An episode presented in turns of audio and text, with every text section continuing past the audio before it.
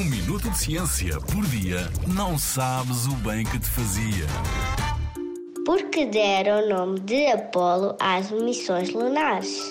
O sonho humano de caminhar na Lua é bastante antigo.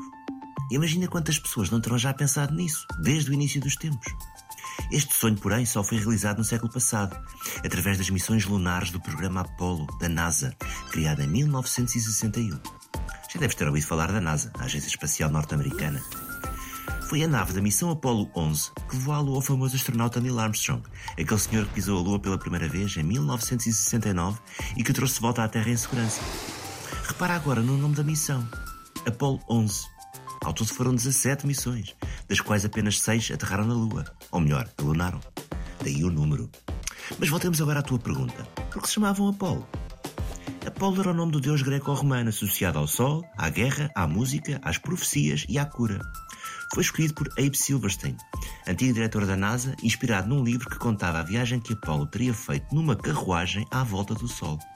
Segundo a lenda, a carruagem tinha sido oferecida pelo seu pai, Zeus, o maior deus da mitologia grega. Silverstein achou que esta imagem transmitia a grandiosidade que o programa espacial pretendia alcançar, tendo chamado Apolo por essa mesma razão. Como vês, a ciência também se inspira na história e na mitologia da antiguidade para fazer sonhar a humanidade. Ou como dizia o poeta português António Gedeão, o sonho comanda a vida. Poeta esse, que por acaso não era cientista. Na Rádio ZigZag, há ciência viva, porque a ciência é para todos.